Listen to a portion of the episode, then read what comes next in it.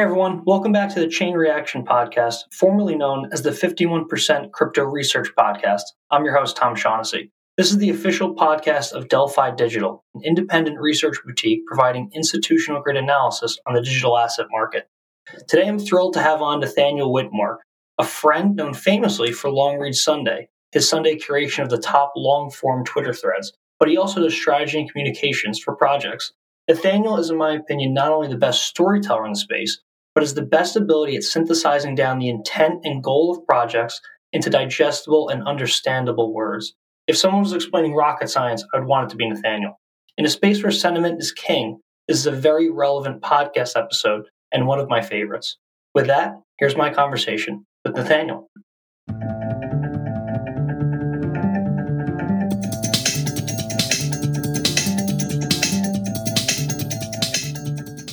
Hey everyone, welcome back to the podcast. Today I'm thrilled to have on a friend that I gained from Twitter, and now he's a close buddy, Nathaniel Whittemore. How's it going? Uh, good. How's it going? I, I love it. Uh, Twitter, Twitter IRL, man. Twitter IRL.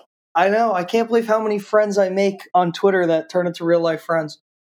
Yeah, I would. This is uh we could probably spend the entire podcast, uh, if if anyone ever let me, on the convergence of real worlds and digital worlds but uh, but yeah i agree. I agree. My my entire kind of professional relationship with crypto is largely um, through the through digital you know which is cool. Yeah it's crazy. I was at a meetup the other day and there's like these five kids from uh, or five guys from a telegram chat i'm in and i'm like hey tom and i'm like how do i know you guys? Well totally. it's a pleasure to have you on. We want to focus this podcast on what you're the best at and that is on crypto narratives Awesome. Yeah, it's uh it's it's kind of a, a defining topic for me for sure. Yeah, agreed. So let's start, I guess, at part one and the stakes. So, like, what is the breakdown or the framework of narratives for early adopters? Like, how do you think about this for project? Okay, well, let's actually take a step back and just talk for a second about what we mean when we're saying narratives and, and kind of a just how, how to think about them. So, when when I use the term narrative, what I mean is um, it, it's a it's a way to think about not necessarily what things are happening, but how people are interpreting them and what stories people are telling about why those things are happening, what it means that they're happening, and what's likely to happen next, right? So narratives are kind of the, the story layer that sits on top of uh, real world events that helps people make sense of them and helps people draw conclusions from them, right? And so my, you know, I've always been in, interested in narratives uh, kind of across contexts, right? So, uh, you know, my formative years were spent um, totally focused on uh, social change and social impact. And and when I was involved with that, or kind of when I was most involved in that, I guess I would say there was a, an interesting shift in narratives from business being the enemy to business being an ally, uh, and business strategies being really useful. This is when you know the the concept of social uh, entrepreneurship was having a real renaissance and emergence in the the aughts and early teens, I guess. Um, so so you know so narratives have always uh, been interesting to me. Um, and when i was in college actually i studied uh, my, my senior history thesis was about um, how americans understood uh, this civil war that happened in Nigeria in the early 70s, which was the first first time that we got involved in a big humanitarian project. And the whole thing was almost entirely about narratives and what stories we were telling ourselves about why what was happening was happening and what our obligation was to it, and, and so on. So, um, so I've kind of always been interested in narratives as this story layer, this explanation layer, this making uh, making meaning layer uh, on top of, of, of what was happening. And you could look at that in across a, a lot of different contexts. So, um, in in Twitter, I think narratives matter, or sorry, in, in, crypto, narratives matter for a couple reasons. Um, the first, I think, and and arguably most elemental, uh, is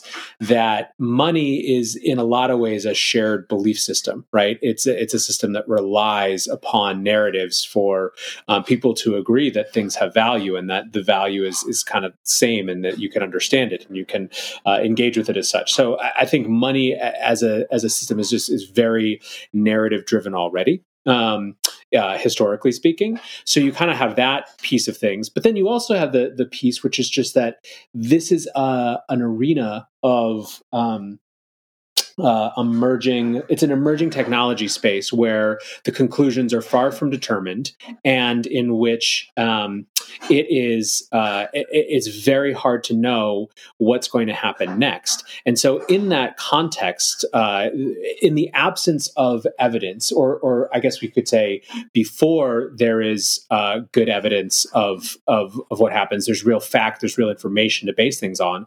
All you have is uh, interpretation and and kind of narrative explorations of what's happened so far and what it means and what's likely to happen next. So I think there is a, a huge battle for um, for kind of uh, the overarching narrative of crypto, for specific sub narratives in crypto, um, and so I mean, you know, we can get into everything from again like on that that highest level, like what is the purpose of crypto? Why are we all here? What are the stakes? Are the stakes money? Are they a world compute? Are they something different? How do those things live together? Are they about uh, you know uh, the freedom from uh, from tyranny of, of fiat regimes around the world who debase currency? Is it about uh, freedom from the tyranny of, of big web platforms? Like there's there's a huge still um, TBD kind of uh, question around what the overarching narratives of of the crypto space are as a whole. But then within that, you also have a huge you have competition uh, in kind of sub areas of narratives, right? Like so around governance, is governance something that is to be valued? Is it something that's an attack uh, surface to be minimized? You know these you can and you can apply that across basically any any part of the conversation that we have uh, around things um, or around around sort of subparts of crypto. So you know, I think where we are right now is you know we're still pre. Um, pre-usage in some areas pre-adoption in other areas even in areas where there is adoption and usage it's still largely concentrated on a set of early adopters and so uh, so it's, it's really a battle of narratives i, I think in a, in a big way that's that was an insane intro I, I resonate with a lot of what you're saying, and it kind of reminds me of *Sapiens* when uh, I read that and it found out that money's just a shared belief. I had to read that twice; it just didn't click at first. But I guess going to your your first point on on shared beliefs driving narratives and kind of the value of projects, you know, where do you draw the line between following a thought leader who's telling a story and and following like a Twitter group that's sharing a story about a project? Like, how do you think about the various I guess, storytellers in the space, and and how do you follow them? Uh, well, that's an interesting question. So, a, couple things. One is, I think you should, uh, you know, we should always be trying to kill our idols to some extent, and so I think that no one should be followed too much. I think, uh, you know, everyone is still um, figuring things out. And uh, I find that it's super important to kind of surround yourself with a variety of perspectives. And you know, to me, part of why I spend so much time thinking about narratives and trying to explore narratives is that once you recognize that market narratives are marketing. They are shared by people who have some interest in their narrative or their version of the narrative being correct, whether that's a financial stake or whether that is um, just sort of being seen as smart or thoughtful or a thought leader or whatever it is. Eh, the point of this is not to, um, the point of recognizing that market narratives are marketing is not to diminish their relevance. It's to kind of take turn the volume down, I guess, on how much they influence us. Um, so that that's kind of a, a, starting framework for me. So then within that, I mean, I think that there, there's never been a better time to be able to kind of uh, track and understand the flow of narratives. And I think that largely has to do with, um, I mean, more than anything else, Twitter, but also just what Twitter represents, which is this incredible uh, shared interpretation layer that sits on top of the news, right? So Twitter is where, you know, news uh, and social media more broadly is where news is shared, but it is not the same thing as, as, you know, the, the role that journalism plays or reportage plays, right? Which is to capture a set of events uh, and, and play it back to you. The the purpose of that social media layer is to give the the kind of interpretation on top of it, and um, and I think that the the challenge of that is that it becomes there becomes a real inseparability between the information and the interpretation and i think that can be really dangerous. I think that's a, a root cause for a lot of uh, the challenges that we're facing right now kind of on a larger societal level. Um, however if you can piece those things out, what you have access to is this unbelievable. It's like the entire world got invited to the cable news show, and you got to pick the guests that you think are, are most interesting or right on, right? Or or the kind of collective meritocracy, or the collective group gets to be a meritocracy of of whose voice rises. Um, and I think that that's really interesting. I think that there's a you know so in crypto for me, it's all about figuring out who are who's sharing the most interesting perspectives, and then I guess the kind of the layer deeper is what are the what are the narratives that they're attuned to? Where did they come from? What's their bent?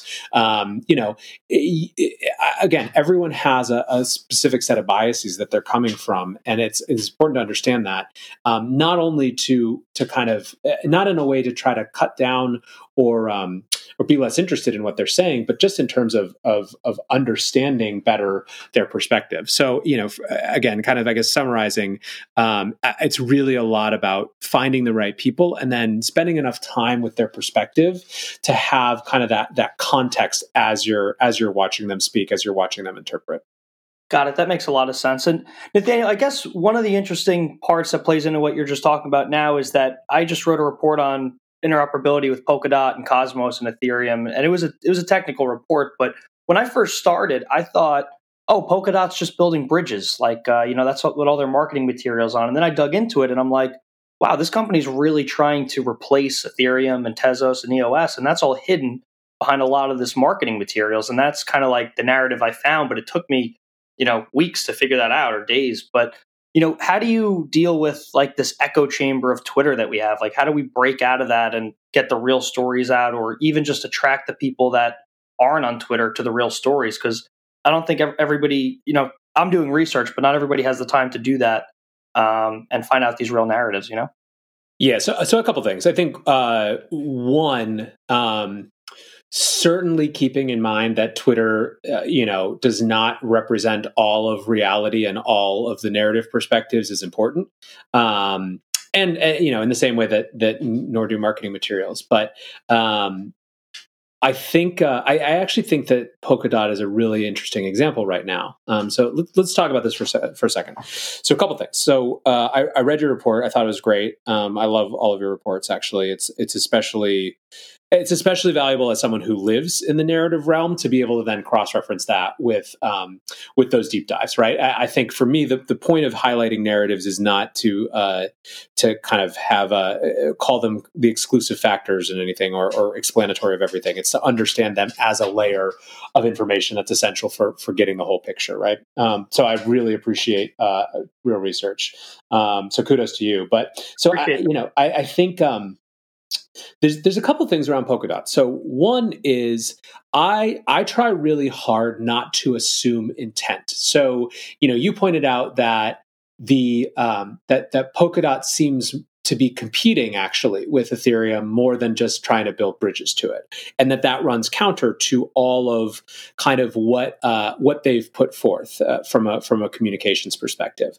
Um, for me, uh, I think you can you can simultaneously say that hey you know the implications of the actions that are that you're taking and the way that you're building are to bring you are likely to bring you in competition. It is there's an inevitable collision course with ethereum you know with this with the other protocol. Uh, and and not assume that those marketing materials are meant to somehow disguise that right? Like one of the things that i think having been around you know young projects and startups for you know a long time now is um, you often you don't necessarily own your own narrative totally as as a company. And, and, what i mean by that is not that like the market comments on you and they kind of drive understanding although that's true. It's that you don't necessarily understand all the implications of what you're building when you start. And in fact i would argue that a lot of the best companies if you look at the um, you know the last 10 years of web 2 the last 15 years of web 2 uh, started in one area and then we're just we're nimble enough to realize that the implications of what they built were bigger than what they thought right? Burbn turning into instagram is a great example. Facebook breaking out of college is a great example. You know these guys didn't necessarily set out to have a master plan. I mean sometimes people do. You know different types of companies are different. But I, the, the point as it relates to polkadot is that they could genuinely have set out or, or, currently even believe that they are focused on building kind of this bridge layer between things. And then the implications of where the market is and based on how other projects are developing or not developing is that they actually find themselves in competition with these uh, with these things. And then the only question is what they do. So so i think that it's it's again one of the things that i think trips us up sometimes is that when the narrative doesn't um, when kind of a company's narrative doesn't match exactly what the implications of that company seem to be we assume malintent. And i don't necessarily think that's the case so that's part one that i think is interesting about using the, the polkadot case um, part two is that actually in this case uh, I don't know if you've kind of been watching, but I feel like over the last two weeks, especially since AraCon in um, in Berlin a couple weeks ago, uh, social media and the Ethereum community has actually been surfacing that the implications of Polkadot are not just to be a bridge, but to compete. Right? Uh, you saw. Um, you saw Aragon announce that they're experimenting with with building with Substrate uh, at at AraCon, um, and they didn't say they're committing. They didn't say they're switching to Ethereum. But um, Lane Rettig, the the Ethereum core developer, highlighted it right away, and it's like, holy shit! There's a lot of people here talking about Polkadot and building on Polkadot, and maybe Polkadot's actually competitive with Ethereum. Uh, Eric Conner has been, uh, you know, tweeting about this. He actually wrote the other day that it's he thought it was um, you know a, a, huge competitor. So so I think the interesting thing there is that in this case, uh, you know, crypto Twitter or whatever, Ethereum Twitter specifically, is actually doing some of that work to surface that the um, the narrative being shared in those marketing materials or just the, the conventional wisdom or the, the historic conventional wisdom or understanding of that project may not be actually what uh, what it, what it's going to the force that it's going to be in the market. So I, I think Polkadot's a really interesting example right now and how the Ethereum community is kind of trying to figure out where they are and it'll be really interesting to see what uh, what what Polkadot does, you know, um, and and how they not only how they respond to that, but just where where they decide they want to be uh, overall.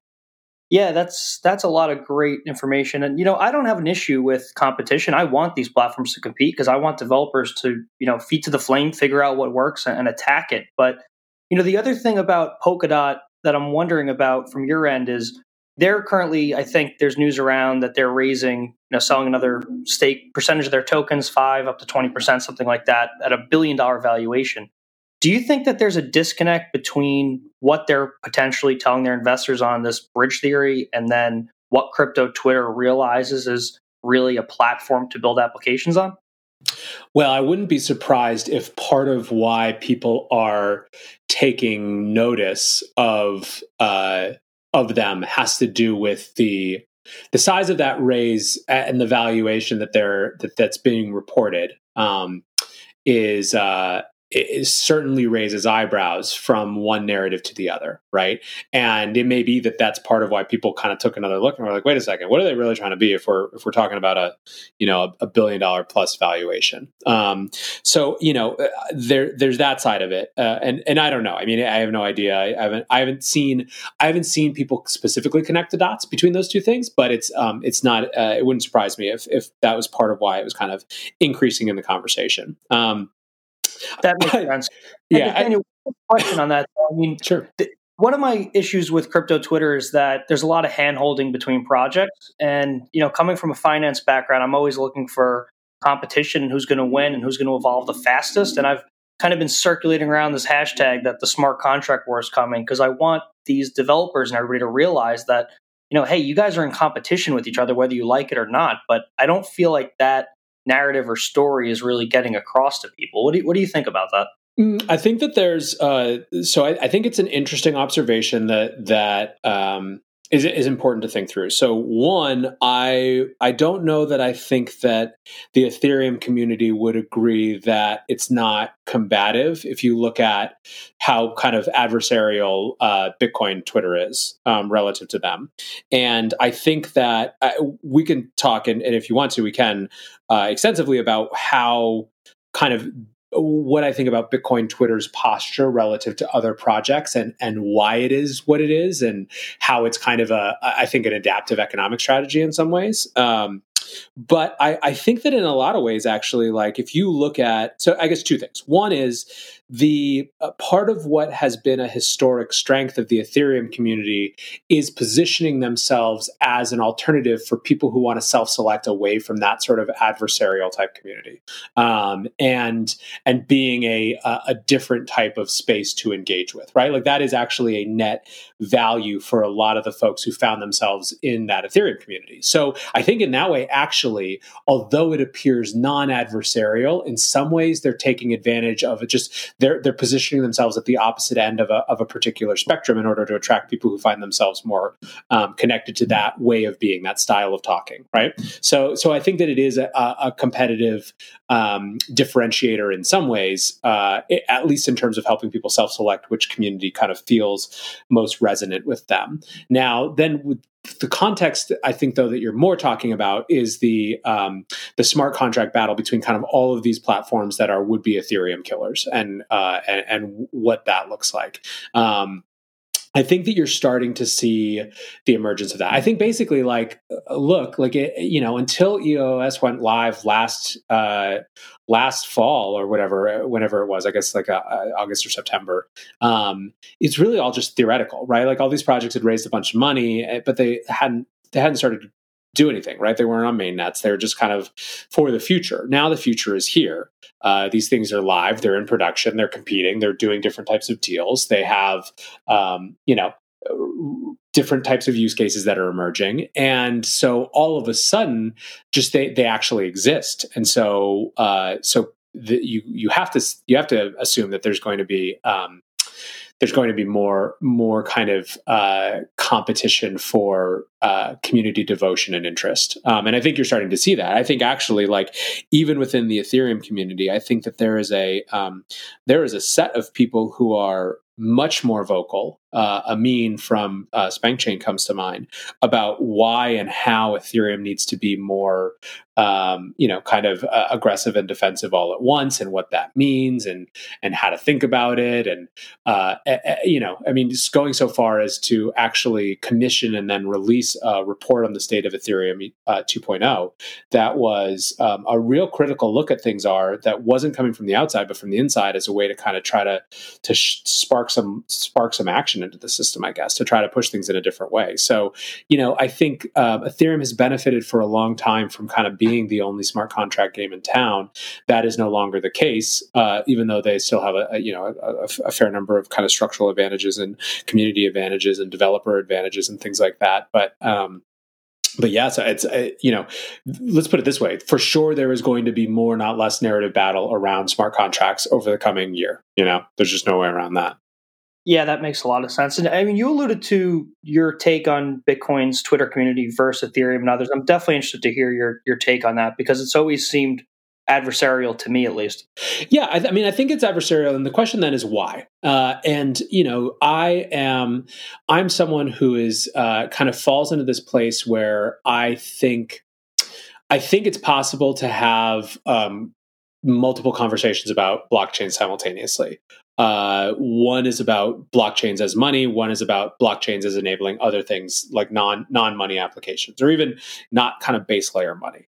Um, and so for me, I at the same time, I also I am uh, there's kind of nothing in the space that gets me as excited and, and I think is as truly um, disruptive as uh, a non-sovereign, non-state, unseizable money right? Like that's like that, that's just for me is uh, when i think from my history my history perspective you know i was always studying the history of conflict and things like that. I, I think that it's a, a transformative force potentially in human history, um, unlike almost anything we've seen in the modern era, unlike a, a, whole lot of technology. So, you know, that's that's why I'm so interested in in Bitcoin specifically.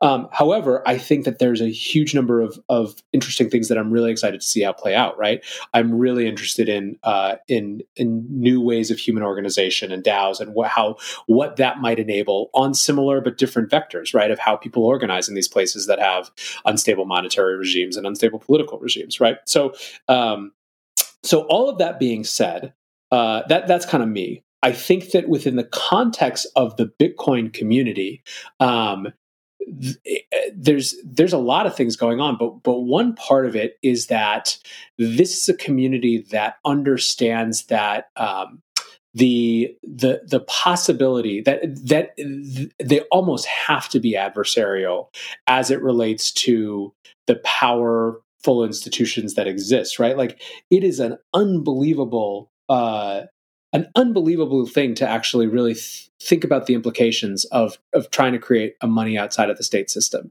and um, and I, I, think that we've barely begun to see what the attacks could look like on that.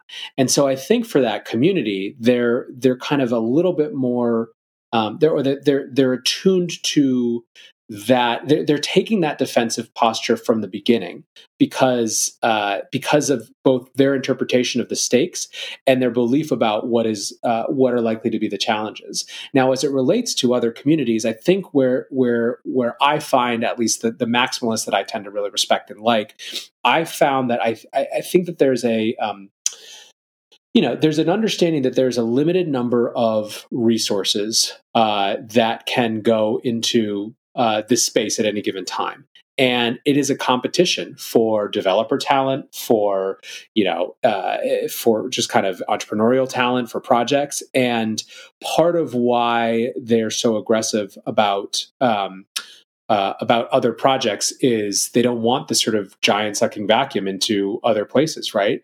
Um, and i think that you know a part of part of the last two or three years of crypto was really defined by the uh, incentives for kind of starting your own token and, and the seigniorage you can get from that. Um, so it kind of, it, I think that it, it, did nothing but validate that stance uh, for for them. So you know, I think that uh, it's a particular type of attitude. I think it comes from a, a particular sense of the stakes. Uh, it comes from a feeling that um, while things can coexist, there will only be one money. It comes from a sense that that money application is the the the, the real game, and that everything else is a distraction. And it comes from trying to kind of lure uh, talent to it. So you know, I think that uh, to me, it I guess it just it feels rational in a way, even if it's uh, if it's not always something I you know I, am still interested in a lot of these other use cases as well, and um, and I'm kind of a you know a, a support for that. And I guess this is you know getting nothing into like actual outright scams and and that whole thing, which is you know well trodden territory that I don't necessarily need to get into as well. But I think is a big piece of that for for folks as well. That's fascinating, Nathaniel. And I just devil's advocate question for you. And I mean, this applies to Bitcoin, this applies to Ethereum, this applies to basically every platform. But when when do you feel that kind of like a narrative lock in takes place? Like eh, my example here is I, I, know Blockstack is kind of pinning a lot of their state and applications on the Bitcoin network, and I've always wondered why not Ethereum. And my thought process was obviously they're they're fans of Bitcoin, but they just go back so long; they've been around so long you know when do you feel that like a narrative lock-in takes place where developers kind of are stuck on a platform when in reality they could maybe jump to another one? And this is not picking on any specific platform. I'm just wondering you know where these developers get pigeonholed in a way? Yeah, I think it's a great question. And so, what I think it comes down to is that um, it's another important part about narratives.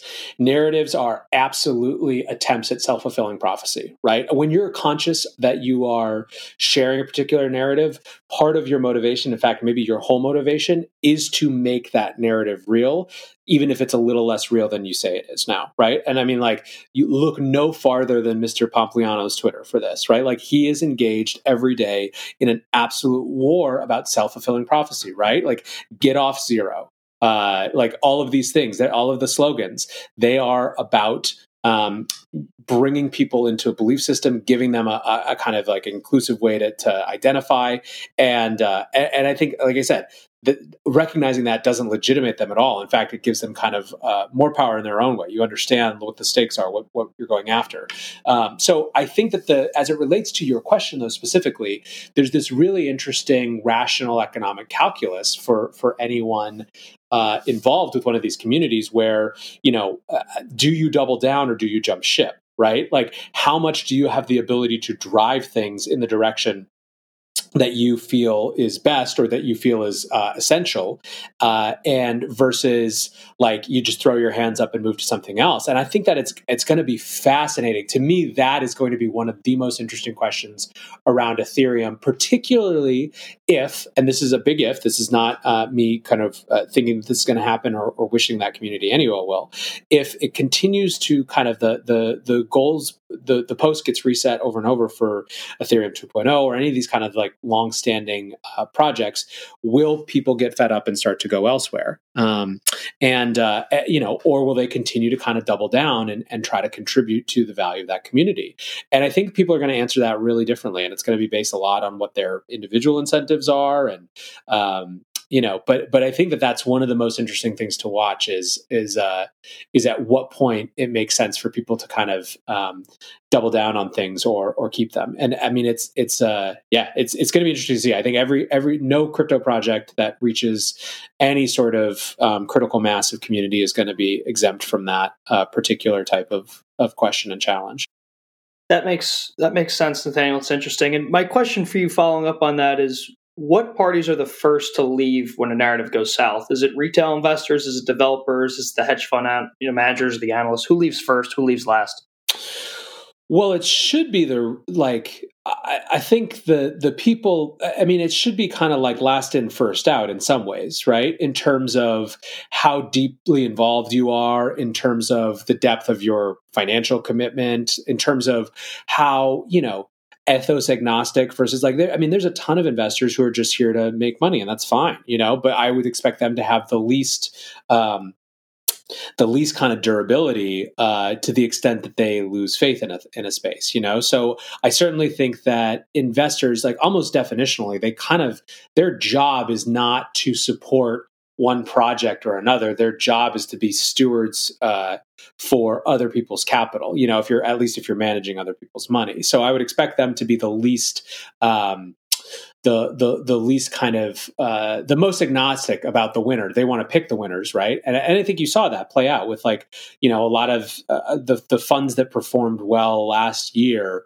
Um, you know, even even ones that were kind of broadly supportive of uh, of Ethereum tended to be the ones that shorted Ethereum, you know, or, or, or things like that. So, so I think that it, you know, it's just the job of the investor, right, based on who they are. Um, I think developers have a much uh, stronger stake in things, especially now because so much is just being built and so much is being contributed.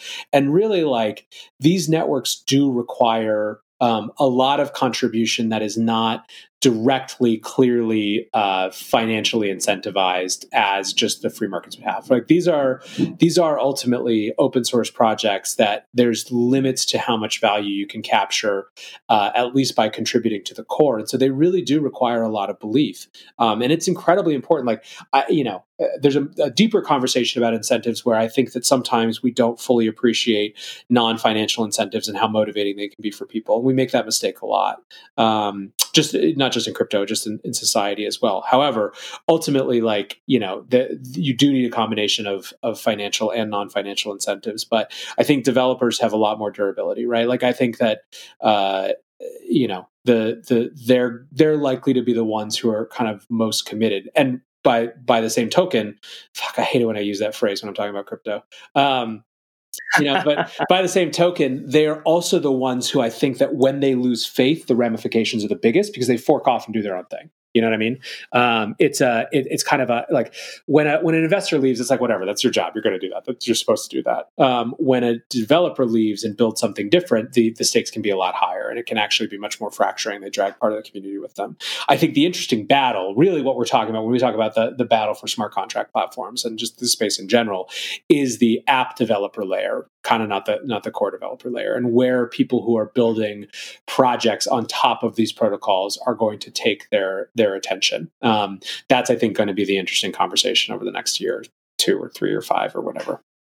I love that you brought up non financial incentives. I think that's awesome. And I think that our presence on Twitter and in the media and, and, our followings plays into that a lot. So, a question there. I mean, let's take a Bitcoin bull. Let's let's take Jimmy Song for example. Like, what what are the implications for Jimmy? Do you think if he came out tomorrow and said, you know, if Bitcoin's a global, immutable digital gold, that's fine, that's great. But you know what? I do like what Ethereum's doing, and I like that they're you know an application platform. So let's let's test it out. Let's build on it.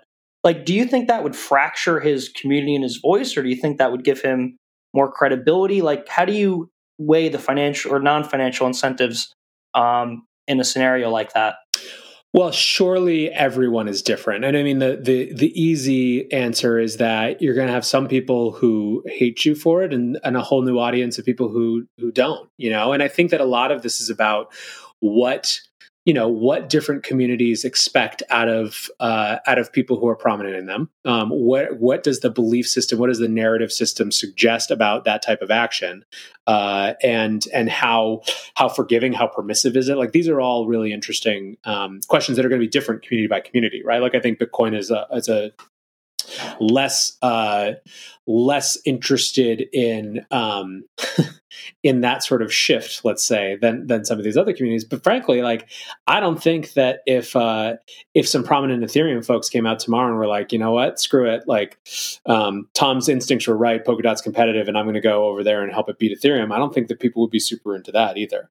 Um, however, there's the the flip side of this is that there's a, a certain level of I think one thing that's consistent is people want consistency. They don't like people in, in no domain do people like flip floppers. And I think that the line between being able to evolve your perspective um, and and change your mind and kind of just like running from thing to thing can be pretty pretty small. Um, and that's a that's a real challenge, I think, especially in these these kind of uh, you know what what are still effectively a, a little bit of tribal battles. That makes a lot of sense. So, Nathaniel, over your time following crypto, how has the narrative for Bitcoin changed? I mean, not just in what we've seen in the media, but like from the developers, from Twitter, from what you're feeling. Like, how's it changed over the past five years?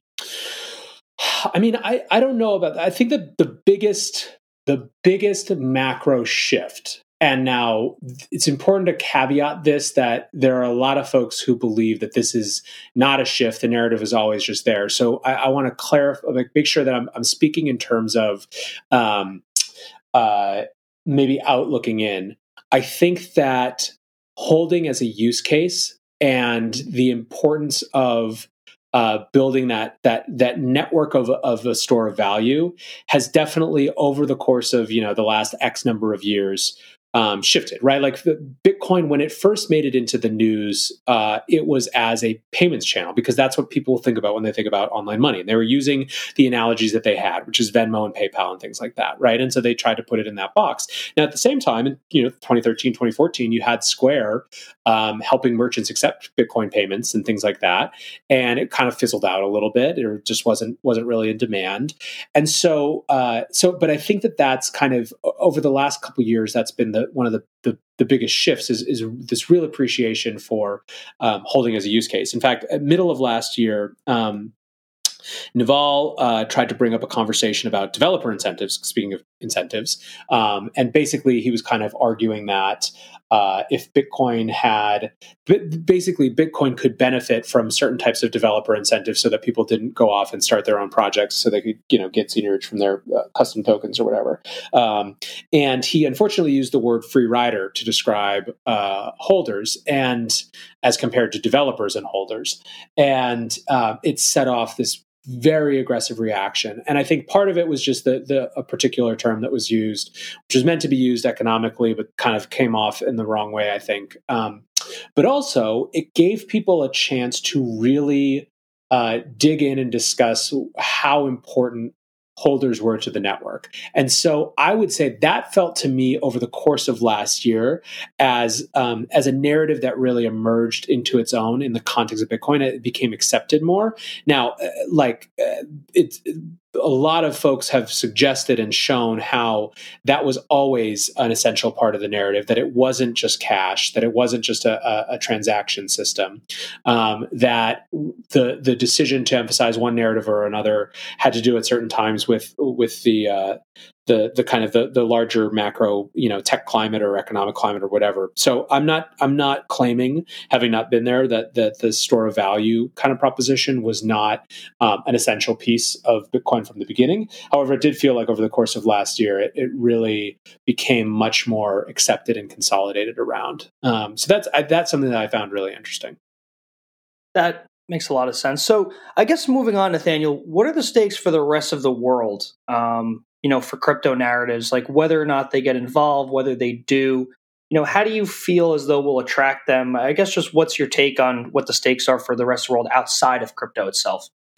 Sure. I mean, so we have um, there's there's a set of different narrative battles going on simultaneously. One, like I said, is the battle for what the point of crypto is at all, and this is a big one, right? Is, is it about uh, is it about a sound global money that can't be debased? Is it about um, uh, you know distributed computing power that allows people to build applications that you know won't have you deplatformed and censored? Is it about you know whatever, right? And even in those that context, if it's about all those things, how do they rank? What's the importance? Um, you know, th- that's I think a really important piece of of this uh, of the narrative and the conversation. And I part of part of the thing that makes that so interesting is. Um, you know, watching, I mean, obviously, Venezuela is the scenario that everyone likes to talk about uh, right now in crypto and how kind of Bitcoin is being used as, uh, as a different um, as a, as a as a store of value potentially, or just watching that. And, and I think it, it, almost to me so i think that there's there's narrative implications and then there's real implications the narrative implication is really important because it, it's a it's a place to show that there seems to be at least some evidence that um, that we're at the beginning of an era, at least, without without trying to overemphasize how big a role Bitcoin has in something like the Venezuelan economy. I think that we could at least agree that we now live in an era where there is um, there is the opportunity for people to opt out, at least partially, from their state monetary system and have this alternative that exists on the internet. Now, we can debate how ready for that reality Bitcoin or any other cryptocurrency is. We can talk a lot, and I think should about uh, the risk of kind of um, turning these places into uh, you know humanitarian aid relief through crypto rather than just you know uh, economic outlets and opportunity. So there's there's all these important conversations. However, it, to me is pretty undeniable that we now live in a world where Bitcoin exists as an alternative for some. I mean, you still have to be context savvy, you still have to be digitally connected, but it exists as an alternative to um, to state money, and that's really powerful and that's really different. And that's that's that's you know has narrative implications, but it's also kind of real world stuff. So, so this is the stakes when we're looking at the outside world. Is like, does does the world look at uh, at, at, Bitcoin and think, you know, still kind of Silk Road hangover stuff uh, and bad guys and things like that, or do they think, you know, um, uh, folks being able to move from you know Venezuela to Argentina and use Bitcoin to survive, right? And that's a pretty that's a pretty powerful narrative shift. So I think there's those stakes, but but I think that that's kind of if you if you have that on the macro, then within crypto you have this. I think the interesting thing is that to me there's these like phases, right?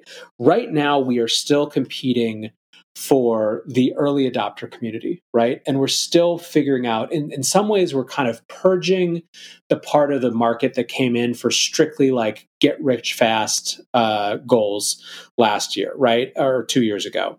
And um, that is, uh, that's that's the place that we are now but uh, within that context we have you know x number of people who are really interested in the space, the set of early adopters who are interested.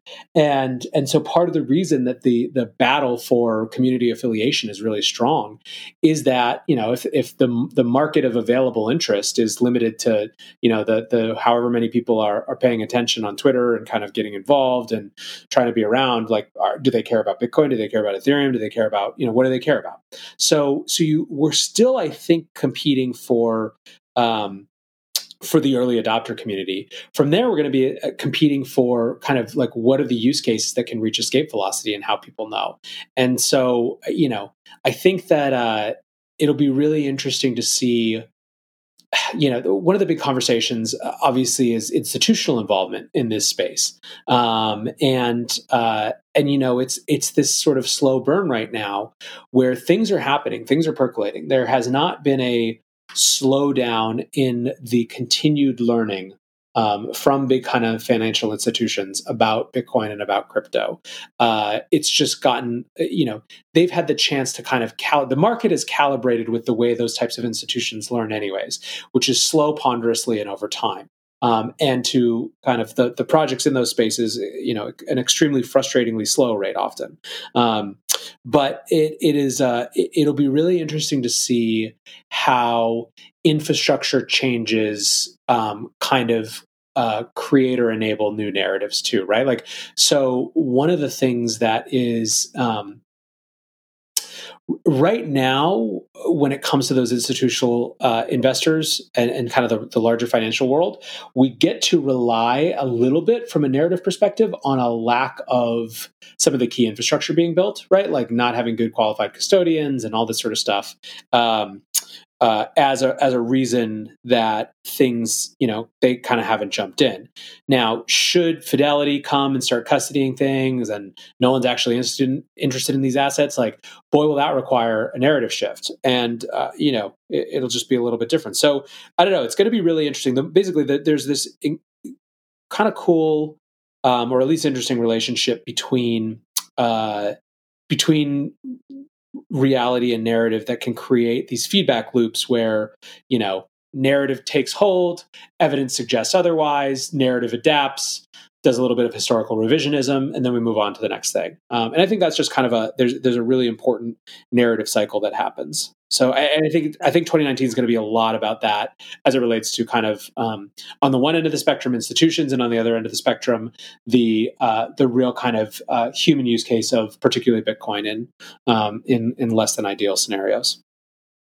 That's great, and yeah, your your idea on the continued learning definitely resonates with me. One of my mentors, uh, Tim McDonald, it's Tr McDonald on Twitter he always told me uh, when I was debating starting a crypto research biz, you know, the, the first day you get started, you're a day ahead of everybody else and a week ahead of everybody else just to get started. But, you know, back to your point on Venezuela, um, you know, Bitcoin's always been, th- you know, reported as a, you know, global sound money. And that always made sense to me. But I always thought that we have such large geographical differences. Like, you know, if I'm sitting in my in house in America, you know, kind of building the next gen of applications is really you know interesting to me. But if i'm in venezuela i really want to protect my wealth. You know do you see that the narratives are different you know per geography? It just doesn't seem like something that'll ever be connected on a global scale. I feel like we're always going to have these differences. So first absolutely there's uh there's no denying that these um these uh the the, the experience of what Bitcoin and crypto assets mean is going to vary wildly based on where you are. Um, I mean, there's just there's there's no denying that. Now, I think that part of this big communication infrastructure that we have, uh, you know, in Twitter allows us to break out of kind of the the the natural bubble that we exist in and understand um, understand that. And and that is, you know, if you look historically at okay actually let me let me go back into history for for a minute because um, i think this is is actually really relevant and, and is something that's very special and good and positive about now but if you look historically the only way that people have understood uh, difference is by having that difference reframed in in in the context of their own experience and and connected the dots. So um, so before I moved to San Francisco, I almost uh, went to um, to the UK to do a PhD in history, and I was going to study the history of the British abolitionist movement. The British British abolitionist movement was the first time in human history that a massive group of people organized for uh, for someone other than them other than themselves, and um, for a group that they didn't belong to, basically. And uh, and and it was really interesting because that movement uh, it it basically it started with the Quakers, and for 20 years, the Quakers, from a kind of religious and moral perspective, were beating down the door of British society, saying you you know this is immoral and you can't do this and it's horrible. Um, and then it took the involvement of kind of uh, of a different class. Um, so there were some key figures who, who got involved.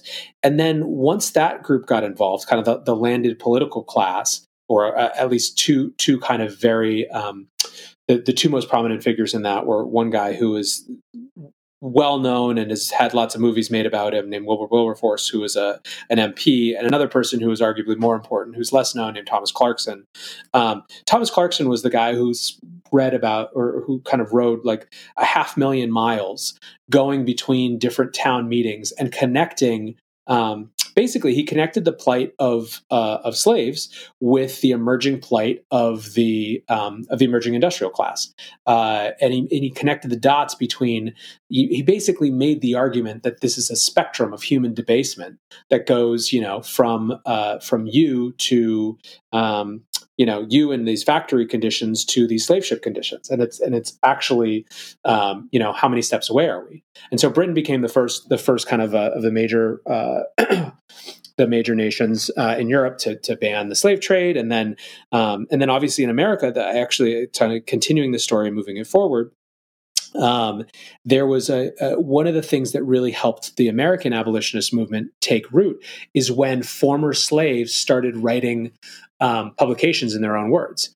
And so they were putting things into a language, into stories that people could understand as part of their own experience, not as something separate.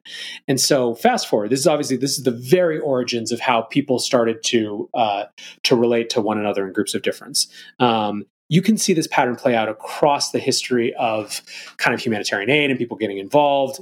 Um, but what we have now, and it's obviously still on a, on a, on a less dramatic level a little bit, um, but you know, we get the ability to listen to people who are framing their experience uh, in a language, a literal language that we understand, and actually explain it. And so, an amazing example of this is um, Eduardo Gomez, who uh, who was he's Venezuelan. He left. Uh, he he basically used Bitcoin to survive.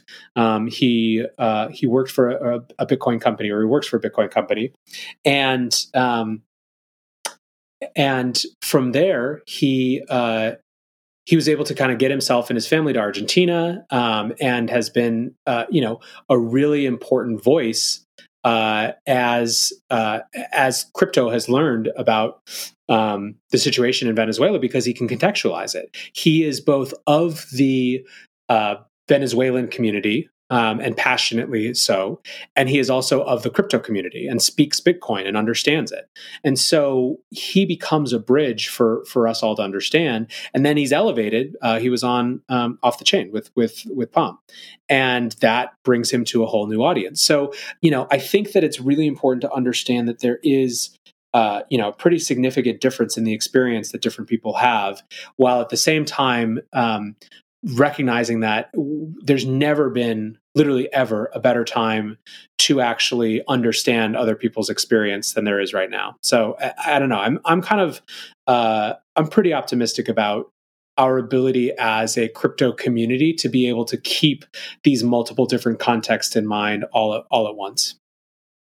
That's an awesome journey and a great mental frame of reference that we now have. I appreciate that, Nathaniel. And you know, just moving on to a little bit of different topic while I have sure. you. Um, when do you think that I watch a lot of movies, you know, Prophet's Prey, Spotlight, those are all kind of religious, culty kind of uh, movies. Uh, Spotlight's another one. You know, when do you feel as though, or how do you even realize if you're in a crypto or a project that's come becoming like a cult? Like, how do you realize that, and how do you potentially get out? um, I know it's a hard question. I'm just wondering. I mean, I think at some point, some of these projects are going to turn into like religious cult followings if they're not already. Yeah, I'm trying. I don't know, man. I think so. Here's the thing. I think the thing that's hard is that um, most people who find themselves in that well i don't know i, I don't know if i'll go that far a, a, fair number of the people who would find themselves in that situation in the kind of cultiest part of a community were probably looking for that and so it's extra hard to get themselves out of it um, but I, so here's something that I thought was really interesting. Uh, Neeraj from Coin Center uh, tweeted today. He said a thought from someone reflecting on the quality of crypto Twitter, and it's a it's like a, a shot of a message from some app or something. I don't know WhatsApp or something like that. And the message that he shared was giving people a financial incentive to self organize into tribes is turning out to be way more interesting than I would have imagined. Um, so again, I think going back to this idea of uh, narratives as self fulfilling prophecy is um, you know people have a really strong incentive to uh, to push their community right now right to, to compete for the available attention and resources within this sort of early adopter crypto community so to some extent you know like it's it's hard uh, sometimes to know how uh, how much the um, cult like behavior is uh, is real versus strategic, you know. Um, but I, I don't know. I think that like for me, certainly the the best way to escape that is uh, look. I, I, am a big believer in following, um, and this is crypto particularly, but anywhere that you can do it, like following the smartest people that you disagree with.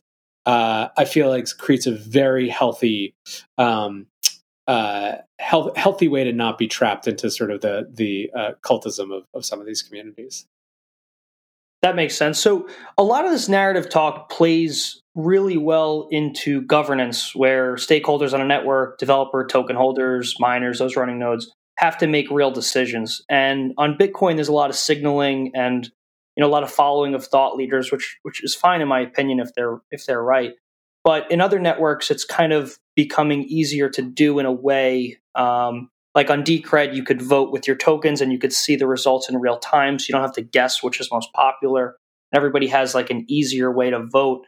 So I guess there's two things to unpack here. I mean, as governance becomes more of an issue and changes these networks happen, do you think narrative takes center stage there, or do you think it's more much of the same that we've seen? I think it's a combination. So I think narrative and governance uh, do have an important role together, and I think actually, interestingly, Bitcoin is is uh, is, is strong evidence of this to me.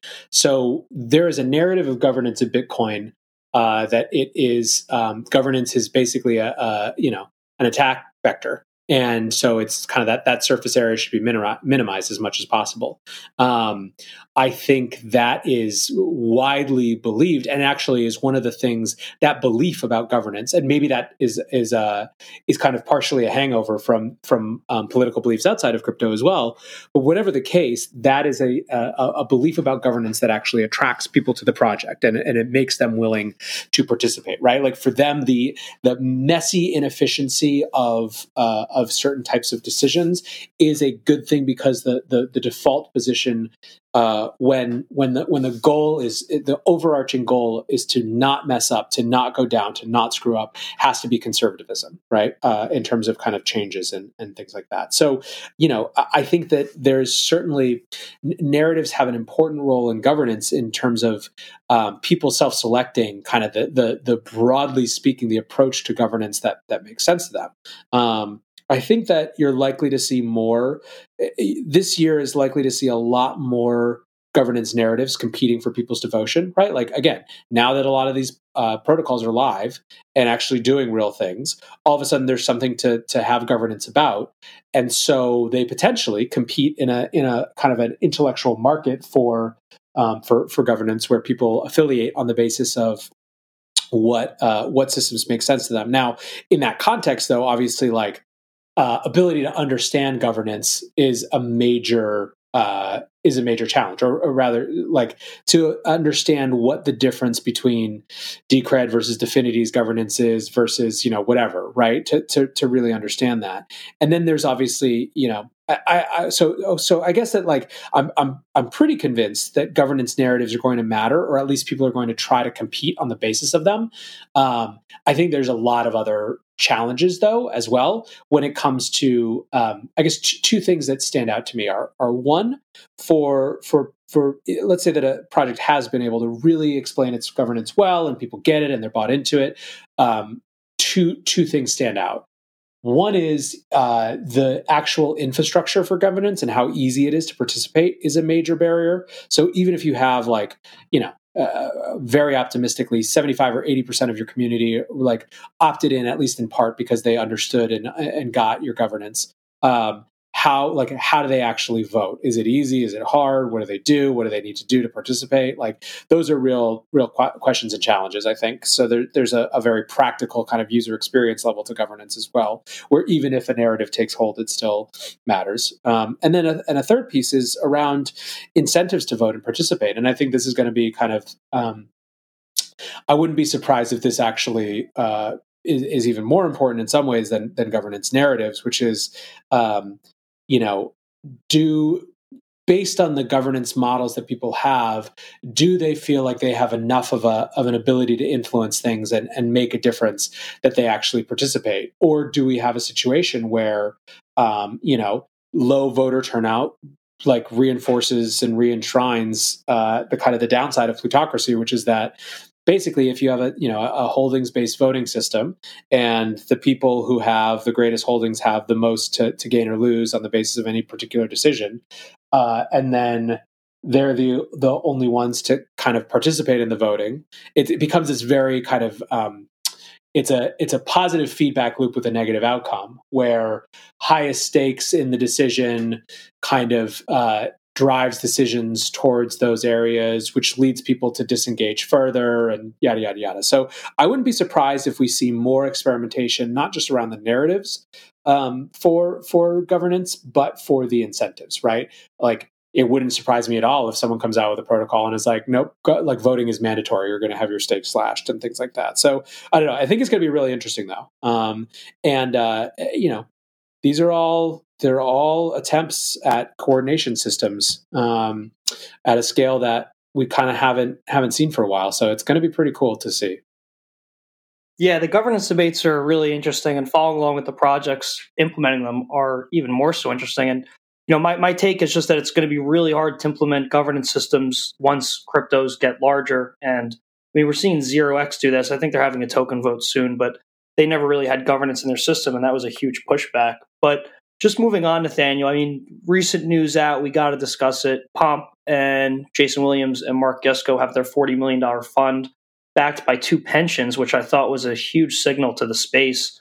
What's your take on this? Yeah, so I, I actually completely agree that this is a big deal. I, I actually did a um, I did a stream about it on Periscope this morning uh, for because uh, I, I think that I, I wanted to make sure that people had the significance of it. So so the there's a couple things. One is um, just from a like, hey, this is a bear market that people are still able to raise a forty million dollar venture fund, and that's good news, right? Uh, it means that interest hasn't completely left.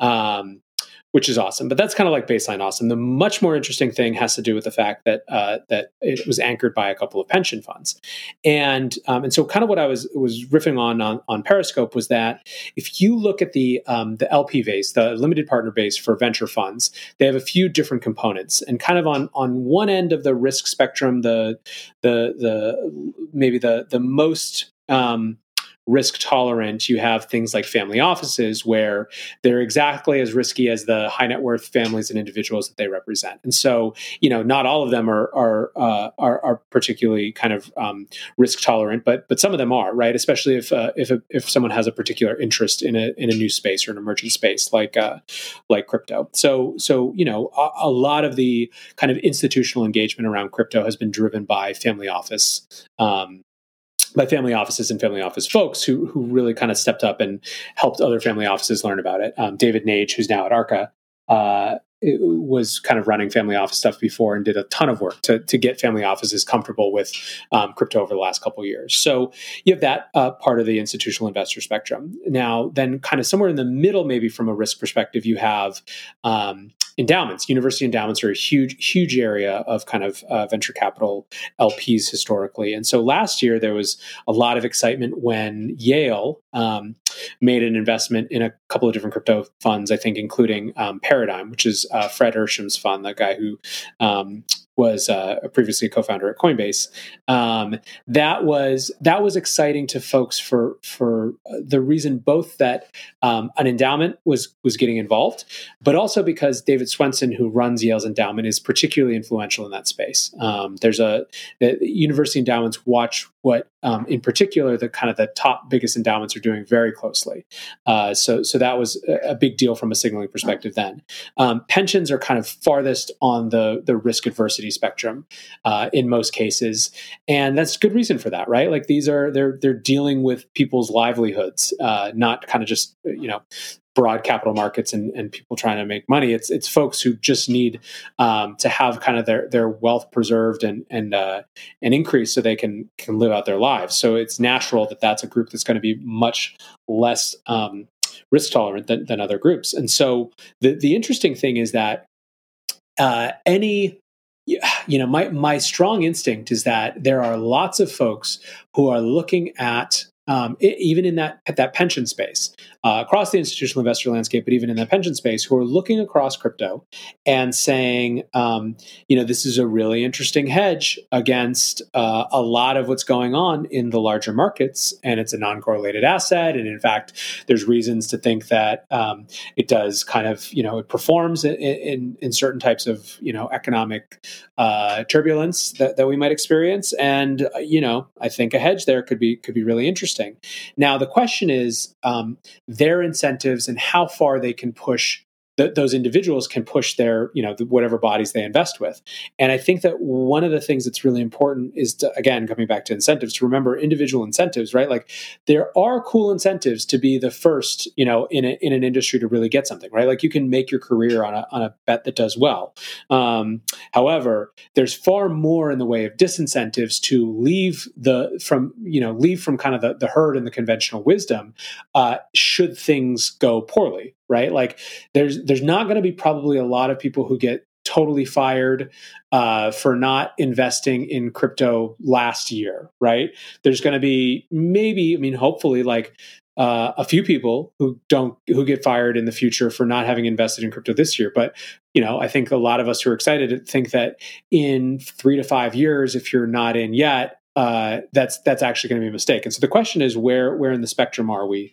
Um, and and part of what matters about pensions kind of coming out publicly as as LPs in in a fund like this is that it creates more cloud cover for for those those individuals who are already interested in crypto to say, hey, you know, look, this is starting to be a thing. Um, and I think we should make a small allocation. So I, I, think that the news is much more significant than just uh, than just Morgan Creek, although it's very exciting for them, um, and I'm super stoked for those guys. I think it's it's much more about um, creating more space for more uh, institutional investors across kind of all, all, all, of those different categories to uh, to say, hey, let's let's actually do this thing. Yeah, that makes a lot of sense. And one of my last questions for you, Nathaniel, is on that vibe of pension funds. I mean, pension funds manage 25 billion, something crazy number like that. I'm thinking off the top of my head from a tweet I saw earlier. You know, how do we attract like when you, we're in those conversations with those pension funds, are they going to care about Bitcoin's block reward and transaction fees or are they more interested in uncorrelated asset, hedge, risk averse, diversify? caveat is that I don't know having not sat in those meetings, but I can I can give you my guess, which is that the best care about both in um, the reverse order of what you just said, which is that this needs to clear muster from the framework of what makes sense to them and what their needs are, right? Like uh, this is an uncorrelated asset. They're interested in the hedge against, you know, uh, dollar losing its status as a reserve currency like whatever it is whatever their investment thesis that this might fit into has to be paramount to some extent because eh, you know that's that's what what they're they're they're they're basing their investments off of those narratives that they've got that they understand based on their experience in the market. Uh, so so it kind of it has to match that narrative to some extent. Otherwise it's just you know why why would you invest in it? Which is why i think a lot of um, uh, uh you know you see a lot of investors talking about what uh, Bitcoin and what other assets mean relative to the larger market context. Um, so that's that, that's part one. I think that the best investors are going to care about those uh, those other issues, the kind of things that are that, that feel more micro, that feel within the within the ecosystem of a particular asset, because those have to do with. I mean, the equivalent uh, of those those questions in Bitcoin is the equivalent of looking at if you're going to make a big investment in a, a, currency in a country, what's likely to happen politically in that country, right? Um, these are things that that have. Um, that, that impact your belief about the durability of the asset, the long term future of the asset, um, now, of course, with investors, it's possible. Like everything is about time frame, right? So it's possible to have someone who's, you know, very skeptical long term, but thinks that for the short term, you know, uh, Bitcoin is going to be the, the kind of center of the, the crypto markets, and um, they're likely to grow as as global kind of instability grows. So, you know, I, I think that I think that good investors want to know everything, um, and I think that the, to to to pass pass through the first layer of like is this something that I should spend my limited time on? It has to match with a a, a narrative that they have about uh, where the markets are headed. But from there, they're you know best investors go deep. That makes that's interesting. And Nathaniel, where can people follow you before we close out? And definitely tell people who aren't aware about Long Read Sunday. Yeah, so I am uh, my kind of the the main presence for me everywhere is at NLW um, on Twitter. Uh, and that links out to my website and, and everything else. But um, but yeah, I, I so I every Sunday I curate kind of the the best long form Twitter threads, um, in particular, in some essays, into what is called or was come to be called Long Read Sunday. Uh, it goes out, uh, you know, without fail. I haven't missed a week yet, and I think this will be thirty week thirty four coming up. Um, and uh, you know, it's it's hopefully it's a good way for for people to catch up on um, not just the news layer, but really that that kind of interpretation layer. And and the the prompting for it was really just seeing such a huge percentage of of insightful things that I was reading about and learning were coming in the form of um, you know Twitter and Twitter threads. And, uh, and, and the thing that's great about them is that they um, they get right to their audience. They don't have to click out for anything else. And they allow, I think, people to uh, be a little bit more off the cuff and less well refined, which means you get kind of a, a, higher portion of, of ideas, even if they're not fully developed out. But they go away really fast. Um, they don't get kind of cataloged or, or, kept anywhere. And so I started it to, uh, to, to keep track of those really interesting pieces of information and threads that, that otherwise might get lost. And it's, um, it's going strong, you know, 30, 34 weeks later. So um, hope to see you on Twitter on Sunday mornings. Nathaniel, this has been an awesome podcast on positioning, storytelling, narratives. I really appreciate your time and I can't wait to share this one. Awesome, man. Thanks so much for having me. Hey, everyone. Thanks for listening to the podcast. Please rate, review, and share the podcast, to help other people find it.